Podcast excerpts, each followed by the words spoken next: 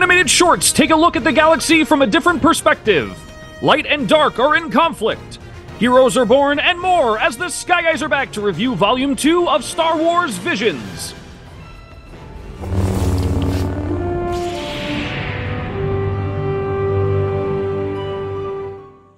All right, we are back here on the Sky Guys podcast. Catch up on the latest Star Wars content coming out here. That's Star Wars Visions, the anime style shorts. Nine new ones in Volume Two dropped on Star Wars Day on Disney Plus.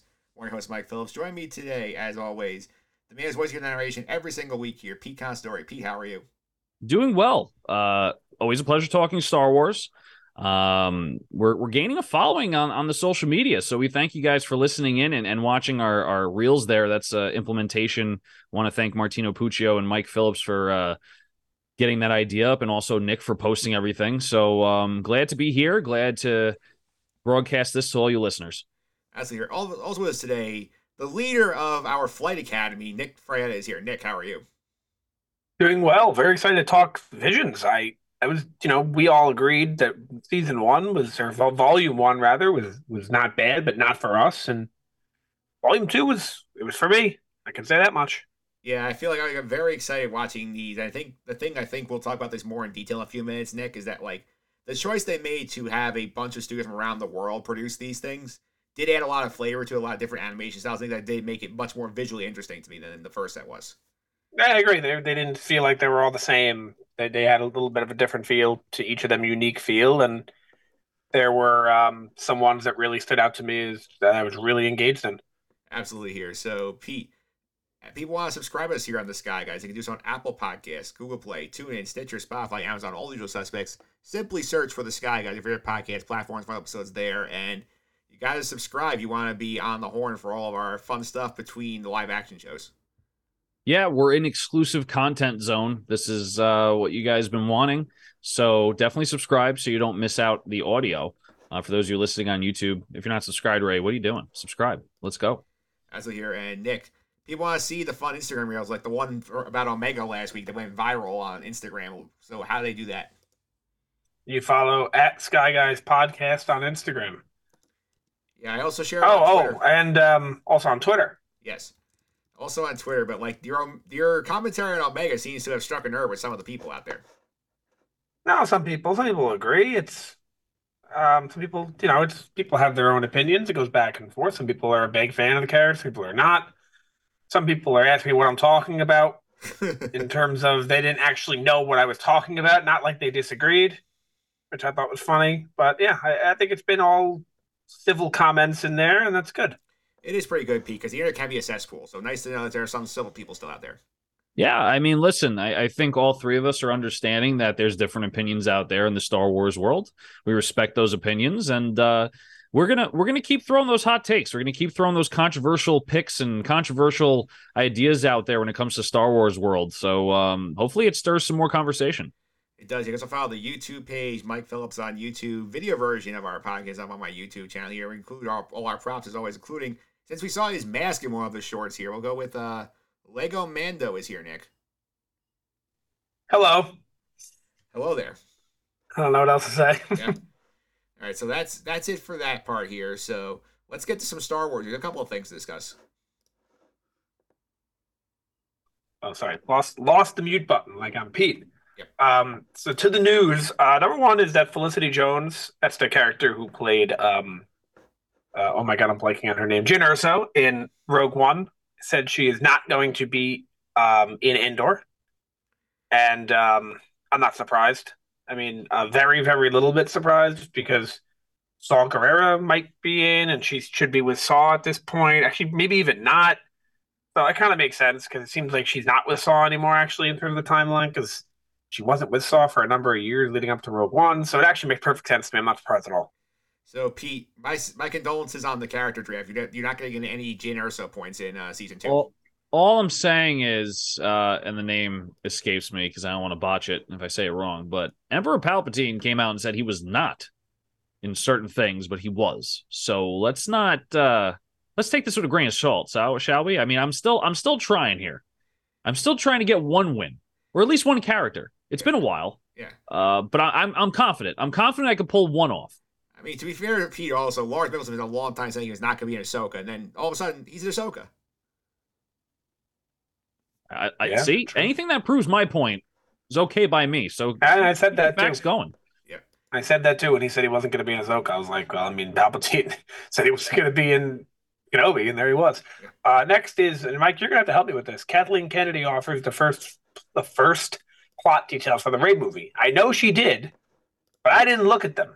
So you, you're going to Yeah, have to tell me. yeah. So anyway, she did a bunch. There's apparently she's been going around doing some interviews about this, and this is I pulled this article from Den of Geek, and basically she told Empire magazine here, we're going 15 years after the rise of Skywalker. The First Order has fallen. The Jedi are in chaos. There's even a question of how many exist anymore.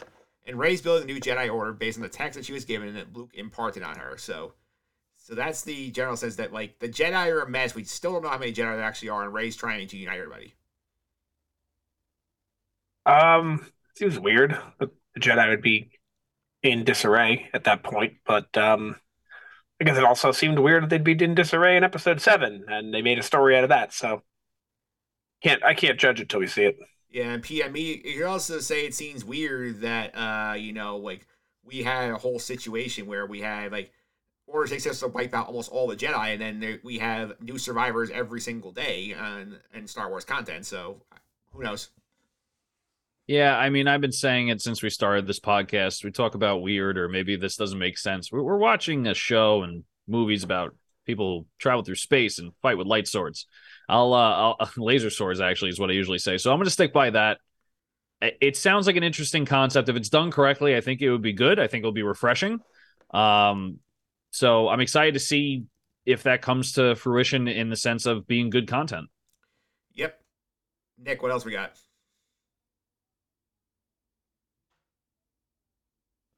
I think Nick lost the mute button again.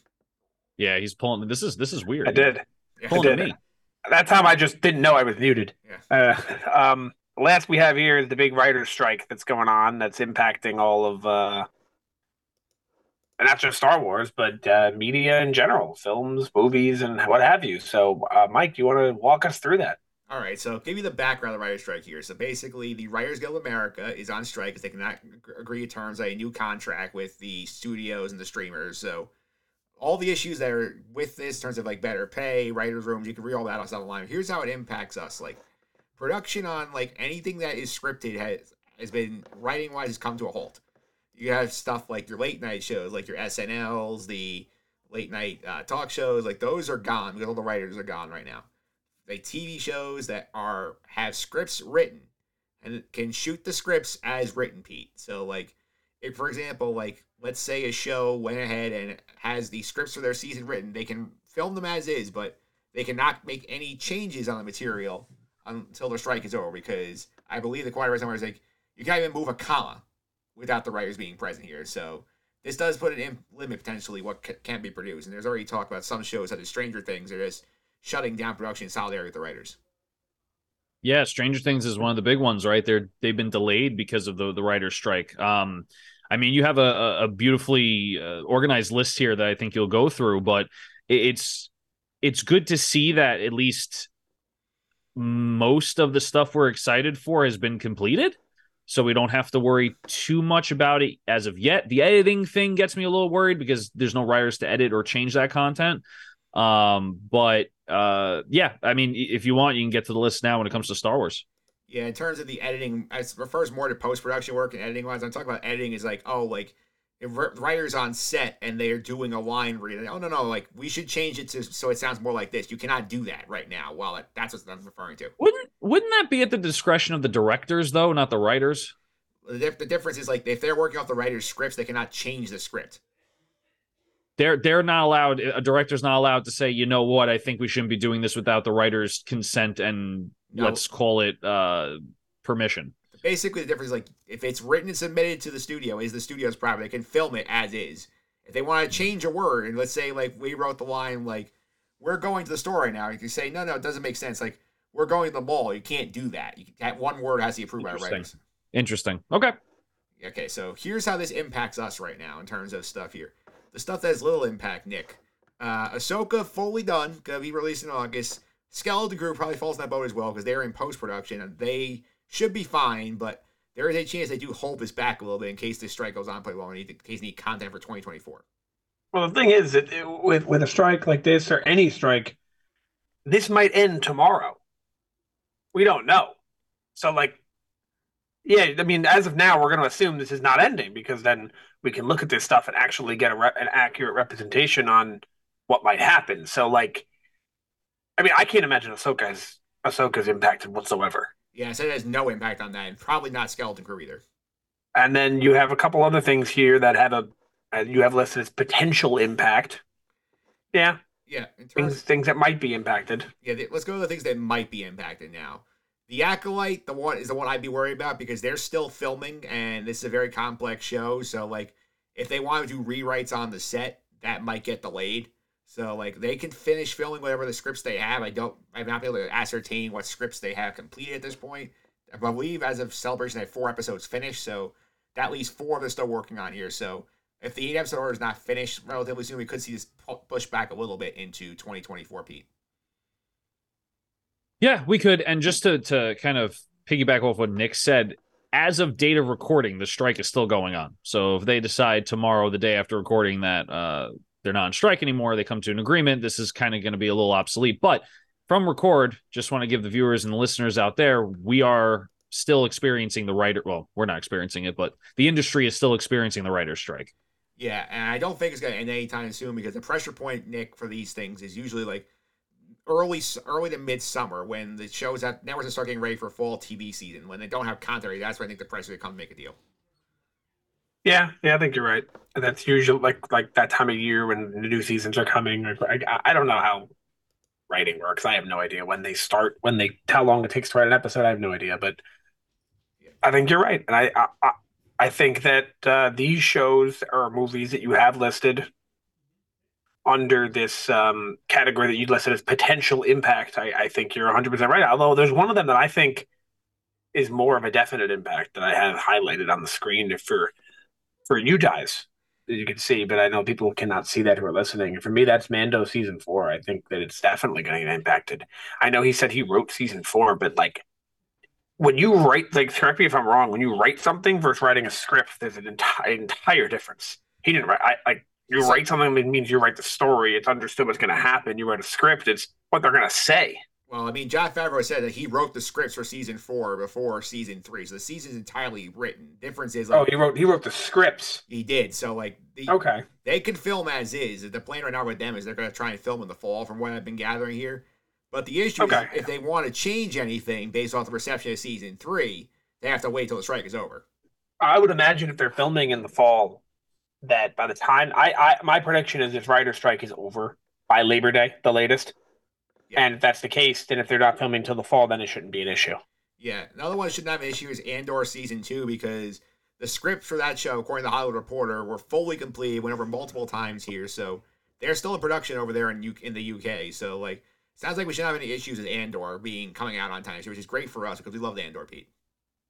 Yeah. Um, like I said, a lot of these things eh, before we get to the definite impact, um, it, except for Acolyte, it looks like everything's pretty much done. So I'm excited that at least that's done.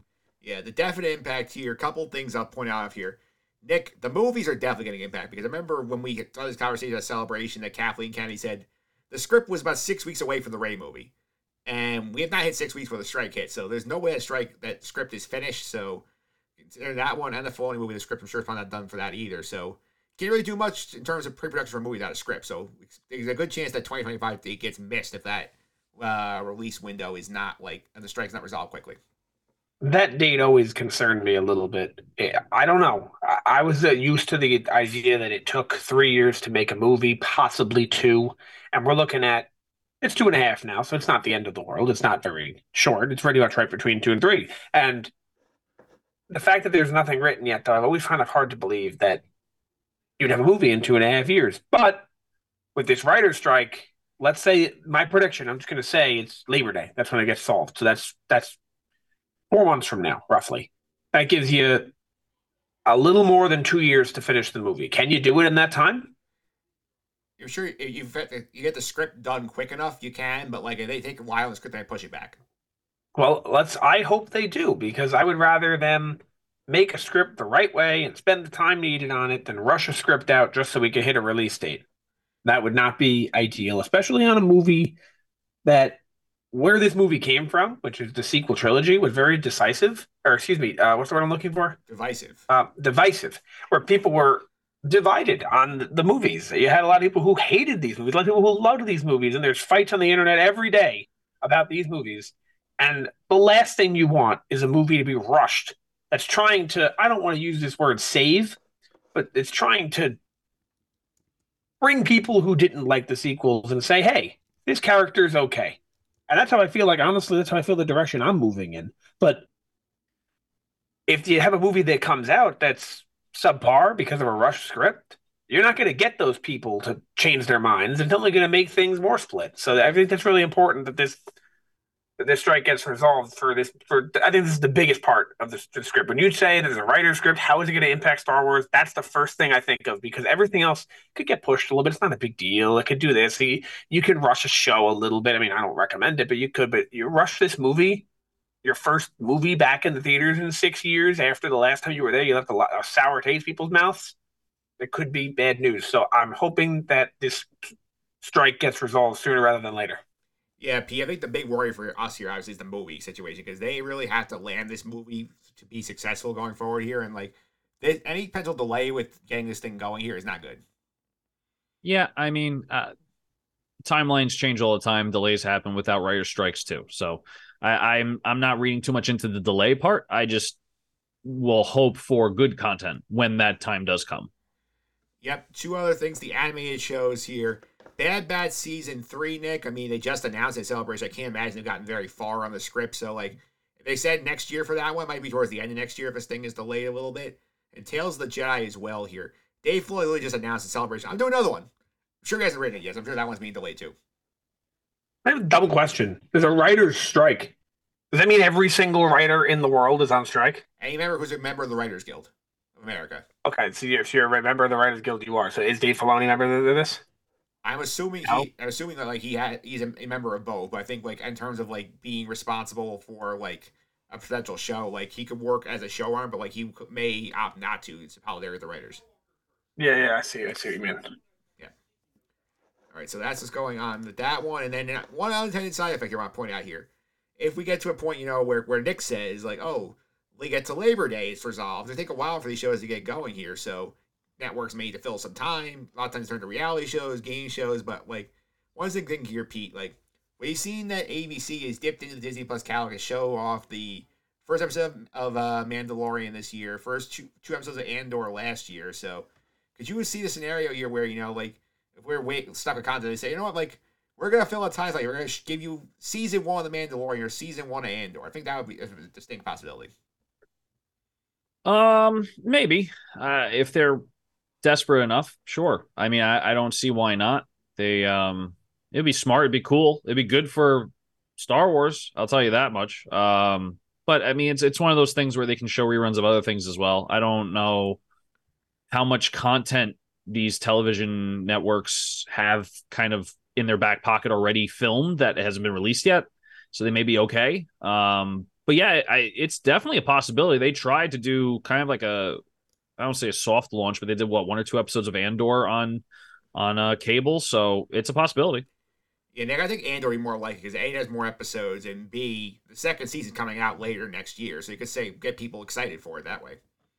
Yeah. yeah. Well, listen, we're not going to know until they resolve it. They might resolve it soon. They might not.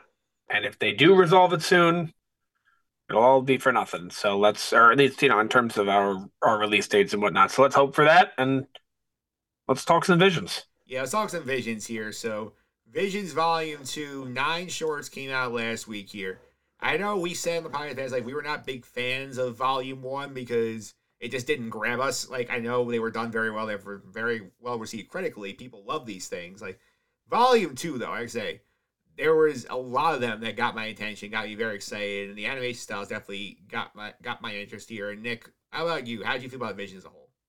Same as you. There were a lot that caught my eye. Maybe I'm wrong. I don't remember volume one that much. Maybe if you guys do, you could tell me, yes, Nick, you're right about this, or you could say, no, you're wrong about this. I feel like a lot of the the shorts that were in volume one were in a universe unrelated to the universe we know of Star Wars. Now, everything's obviously not canon, including volume two, but a lot of the episodes in volume one seemed like, oh, this is 50 million years ago. And this was 50 million years in the future. And there's like, as compared to volume two, there were a good chunk of these, maybe six of them or five of them, that took place during the time period of Star Wars that we know. Am I wrong that that is unique to this season? Uh, you're, I think you are incorrect. I'm looking at the Wikipedia page right now. I'm looking at season one stuff. They have a couple mentioned here about one was uh, called Lop and Ocho last year, was set during the reign of the Galactic Empire between Revenge of the Sith and New Hope. The Elder was set for Phantom Menace. The Twins was set after Rise of Skywalker. and Ninth Jedi after Rise of Skywalker. So they had a few that were in the timeline, supposedly, but not canon. All right. Well, then, then strike that from the record. Okay, it struck on the record. Pete, how did you feel watching these shorts this, this year? Uh, yeah, I mean, I I like them. I think that they were really good. Um, there's like one or two episodes that really stand out to me, pretty, pretty much like the same as you guys. It, it was refreshing. It's something different. I really like that they cho- chose different production studios for each episode, and just kind of seeing that fresh art style for each one was was a really cool experience. Yeah, I did look it up here. I think Japanese uh, studios did all nine shorts last year, and this year we had shorts from I believe the USA. It was kind of the list here. It was Japan, India, the US, UK, Ireland, Spain, Chile, France, South Africa, and South Korea. So a lot of diversity in terms of like, like animation styles.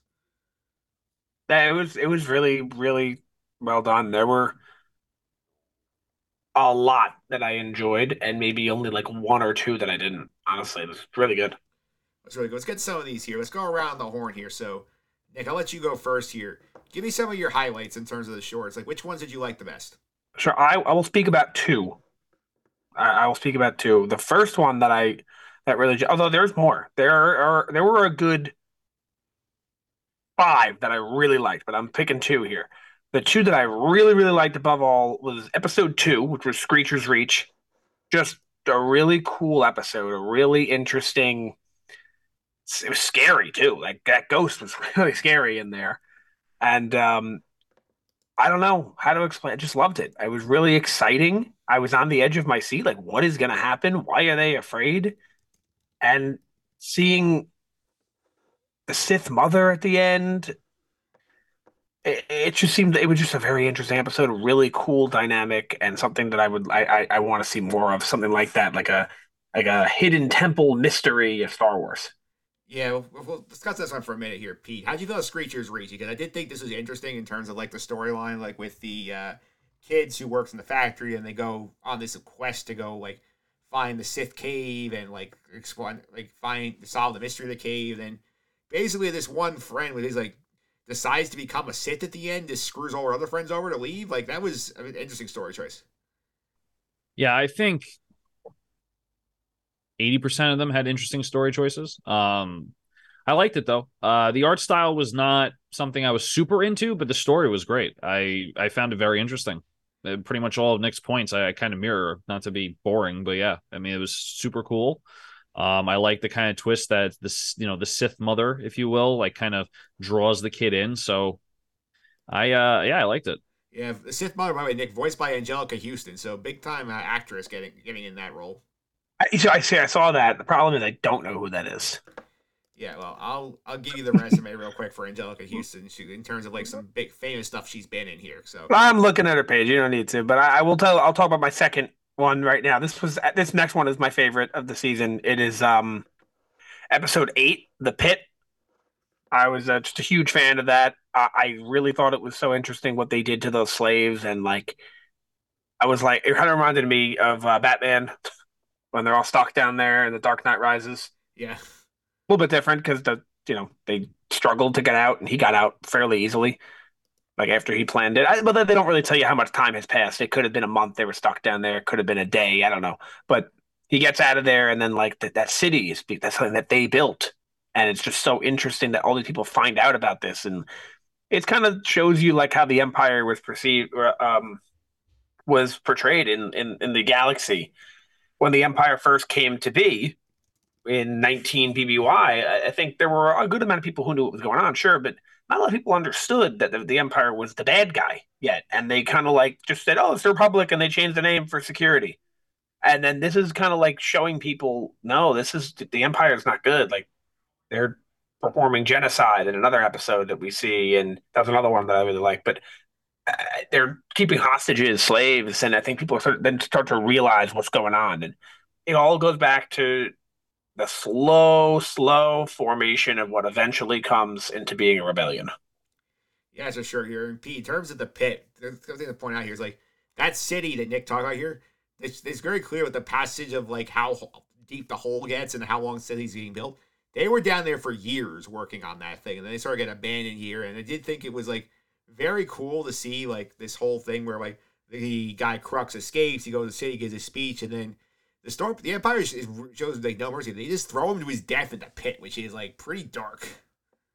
Yeah, I, I think this episode gives you that dark side of Star Wars that I really liked from Revenge of the Sith and, and other and other movies and shows that will at least explore it and not make it too kid friendly. Um, but I agree with with everything said here. I mean, it was it was a great storyline as well. I think it's very interesting that they show that side of the Empire too. When, like Nick said, like at some point we thought the Empire, excuse me, the characters thought the Empire was just a changed name, and now they're kind of realizing what they really are. Yeah, also point out your couple of uh, notable voice actors for us who are in this thing, Nick, is that uh, our, our buddy Steve Blum, Stephen Blum, who plays Zeb, is the is the commander of the stormtroopers, and Matthew Wood, who's the voice of General Grievous, is the voice of the other stormtroopers.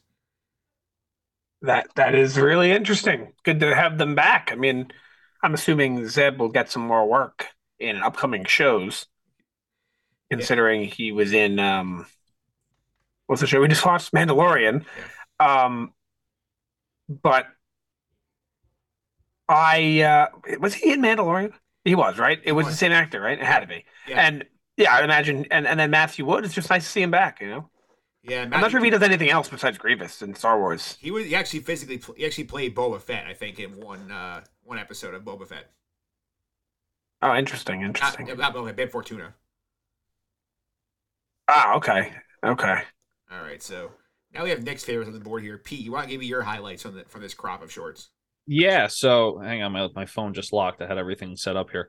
Um, so I had three favorites. I really liked, um, and I'll just kind of rapid fire here because it's all going to be the same kind of stuff for me. I enjoyed the story. I think it's very interesting how they portrayed the story, and I also like the art style. Um, episode one, Sith was one of my favorites. Episode three, in the Stars was another one of my favorites. Um, and then the Bandits of Golak, I don't know if I'm saying that correctly. Episode seven. Yep, seven. Episode seven. Yeah. Uh, art styles. I loved all three of them, and like I said, the the storyline that they portrayed was very interesting to me. Um, the others I don't have a problem with. I don't think there was really any low points for me, but it was um, those three stuck out to me a lot more than the others. Yeah, I did like all three of those. I had them all very high on my board here in terms of like. I think in terms of the visuals here, I'm glad they put the Sith first, Nick, because the Sith's visuals, I think, maybe the best in the entire batch because like it's like stunning when you first pop it on. You see all the colors, you see the animation choices here, plus the storyline here. A lot of fun where you have like this uh, former Sith apprentice who decides she doesn't want to be in the Sith anymore, and then like her master tries to like hunt her down, and like he's like I'm, I like the design of the master too. He's like a mix between Darth Malak and Plo Koon. Yeah, I, the Sith had you, you hit the nail on the head, but the, the visuals, the visuals and the Sith were superb, and that's what stood the episode out to me entirely. Yeah, that's the Sith. In terms of the uh, the second one, Pete brought up here. In terms of uh, in the stars, Pete, I did like the animation here. Like, what about the story? Grabbed you on that one? The story was good. I think it was really telling of the hope that the the young character had, and I think that spreads across all Star Wars. The hope to and the, and the belief that they could defeat the enemy, and some people couldn't, some people could. And I think the older sister being able to save the younger sister with the with the powers that the younger sister wanted, I think was really cool at the end. Yeah, I did like the uh in the I, I did like the in the star storyline here, and Nick, I do feel like one of the themes here, these things like a lot of secret Jedi in this thing. Yeah, yeah, absolutely. That's that's that's very true. This is my third favorite episode outside of the two that I mentioned. I like this one a lot. I really like the you know it's dark, the, genocide, their mother's gone, all the rest of their neighborhood, whatever it was, you know, they're all gone, and it's it's sad episode. It's happy at the end when you can see that they're getting looked down on upon, they're getting looked down upon by their mother again, and um, it's just another example of how like evil the Empire was. If you just watch the movies, we're just told the Empire's evil, but why? I mean, yeah, they blew up Alderaan, but like we don't see the genocide, and I mean, we still don't see it, but we don't know that they're committing genocide planet to planet, and it's kind of it really it's really you know it's it's not good. I think there's only really three properties we actually see like the Empire being truly evil in, which is Andor, in Rebels a little bit, and here. I think that's the only three times we see why the Empire is bad. Well, don't forget, don't forget they blew up a planet. Well, that's true in episode four. But also, to be fair, they blew up the planet. But when they did, no one knew that was. I know this doesn't this doesn't excuse them by any means, but like the Empire, when you live on Coruscant and you work nine to five in Coruscant, you have no idea the Death Star exists. You don't even know the Empire is doing that. So the common person doesn't even know that that's going on. The Death Star was a secret. Yeah, that's for sure here. I did also think, in terms of the Bandits of Golak here, Pete, like the duel, I think makes the episode for me. Like the fact that like they had me fooled. Like when we just we realized, oh, like the little sister's force sensitive and the kid brother's trying to save her. They did not. Like I completely missed the fact that the Villadella was a Jedi. Yeah, I I think from start to finish, I liked it. I was intrigued by the storyline, but yeah, the duel's really cool as well. Obviously. Yeah, very fun style here. I'll, I'll, throw a couple out here in terms of ones that we haven't mentioned yet. Here, in terms of uh, what do you think about like the random Wedge cameo in "I Am Your Mother"? That was that was funny. Hmm. Yeah, Pete, like Wedge. Yeah, Pete, were you happy to see Wedge in one of these? Yeah, no, it was it was a cool little callback. I also did think it was the storyline was this one made me laugh the most because like we have like we've all been there as kids. Like you're embarrassed by like your parents being around. You're like, no, don't do this. Don't come here. And then like at the end, they basically prove you wrong. And like, oh, you know, like I still have value and I can help you out. And like I did think that was fun where she sort of realized, you know, like as soon as she like embraces her mom and like saying, okay, you can help me pilot the parent race, then they end up winning the thing. Yeah, this is, little, this is like a cute episode. Yeah. I did like the robot chicken style animation for this one also. I think that fit very nicely with the motif here. Sure. Yeah. I agree. Yeah. Another one I'll throw out here in terms of my number two one that I did not mention here. Uh, the Journey to the Dark Head. How'd you guys feel about that one? I was, uh, I'll be honest, I was in and out of attention in this one. It was hard for me to be involved. I was on a plane watching these, so it could have been something happening on the flight or me looking out the window or something. But this specific episode, I was really in and out. It seemed like it did seem like though there was a lot of battles, and that seemed kind of cool. Yeah, I did like the battles here in Pete. That was that was episode five, the uh, Journey to Dark Head, where like we have this thing where like the people, like the Watchers from What If, are there, and they're like reading prophecies about what's going on, and then one of them goes to the secret Jedi Council on a spaceship, and they go find she pair with this Jedi whose master was killed. I think the odd couple pairing here, the duel in this one, I think that was a lot of fun, and i love the design of the Sith bad guy they were fighting, who looked a lot like Fire Lord Ozai from Avatar. Yeah, uh, I thought it was cool. Um, another episode that not necessarily was weak, but not necessarily one of my favorites. Uh, it was good though. I enjoyed it. Yeah, it was actually number two on my list. It was actually much higher on than you guys. Yeah, it didn't even make my top three. Yeah. In terms of a couple other ones he mentioned here, like uh, the Spy Dancer, did that one get land for you guys? Oh yeah, love that one. That was that was another one of my really high ones. I like that one a lot. Yeah, what stuck out about the Spy Dancer for you? I don't know. I, I honestly can't put my finger on something that necessarily that stuck out for me. It just seemed like a cool concept. Yeah, I did like the storyline here, Pete, and that one. The idea of like that we have these spy dancers trying to like basically plant trackers on the Empire. The twist where like we find out that the Imperial officer that she's trying to like that the main dancer is trying to kill is like her son that was taken away 20 years prior. Like that's pretty dark. You guys ever see Rush Hour three? Yeah, yeah. It, it was extremely similar. That's that's all I could think about. I mean, it was still good, but I just was like, this is Rush Hour three. Um, it was interesting. Uh, I mean, not much more I could say about that other than it, it not my top, but it was still good. It wasn't bad. I don't think any episode in this in this series was bad, or excuse me, the season yeah, was bad. anything was bad. I think the one that I don't think landed for any of us based on the numbers brought up here, the last one, Aau's Song, I don't think really landed with. It. I don't think it was really like our cup of tea. Is what we're looking for here, Nick.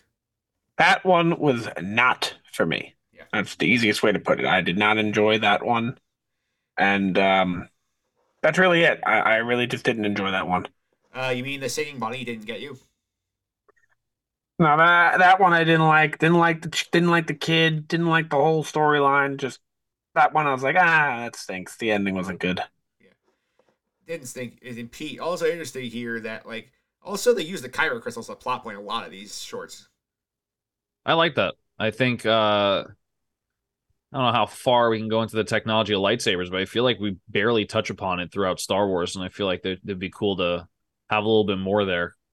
Yeah, I do think overall, Especially, yeah. especially sorry, especially with Disney having the whole lightsaber experience. I feel like they should really try to market that with sh- within the show or something like that. Like this is how we build it, and then you get to go and do it at Disney World and Disneyland. So I did like. I thought I was getting more into that story when it began because they talk about oh like the Sith corrupted these Kyber crystals and now we're gonna have to you know like fix them. Like oh this could just thing and then like it was just uh Aau singing to like unlock the crystal. Like that did not like land for me, but it was it did look nice.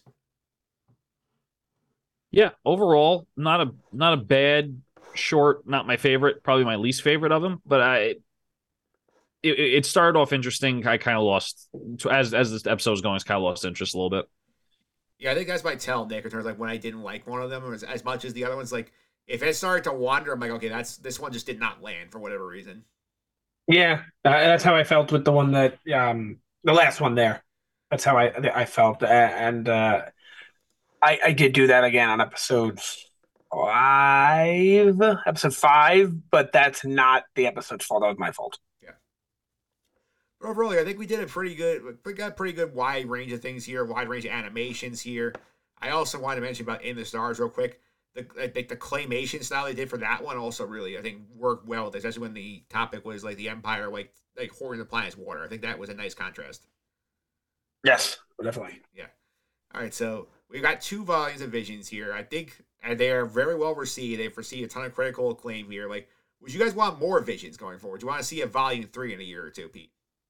I say yes. I think um, if they can explore other production studios and they can explore different little short stories that we don't know of in Star Wars, I say let's do it. I enjoyed it. I enjoyed season two, and, and I would definitely watch a season three. Uh, Nick, how about you? How do you feel about this? I feel the same. I enjoyed season two very much. It's not a huge commitment on my end to be watching this. It took what three hours total, two and a half, two hours maybe to watch all of them.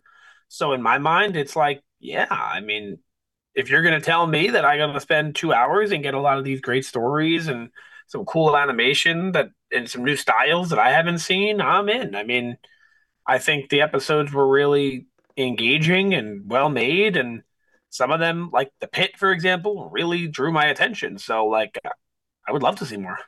Yeah, I think it's fun. I also think the thing that makes it successful is that like these are all like new characters. I mean, yes, I mean the I Am Your Mother episode we do have Wedge in there, and we have a bunch of Easter eggs. Right, the with the mom like basically using Mando's helmet as a wheel and like having a Death Star laser in there. Like that stuff is fun, but like I like that we don't are not just saying, oh, here's an anime take on Luke Skywalker. It's like, oh, here are new characters in the universe, seeing like how they relate to the themes that we call it. That makes the show makes the vision successful, in my opinion. I agree. Those are good points. All right, so that's it for us this week. Coming up next week here on the podcast, we're gonna start kick off your video game month here on the podcast. We're talking a lot of video game Star Wars here because Nick, the other new piece of canon material that is coming out, we're gonna start boiling up to that is Jedi Survivor. We just need some lead time here because we want to get deeper into this game ourselves before we comment on it fully for you guys in story mode.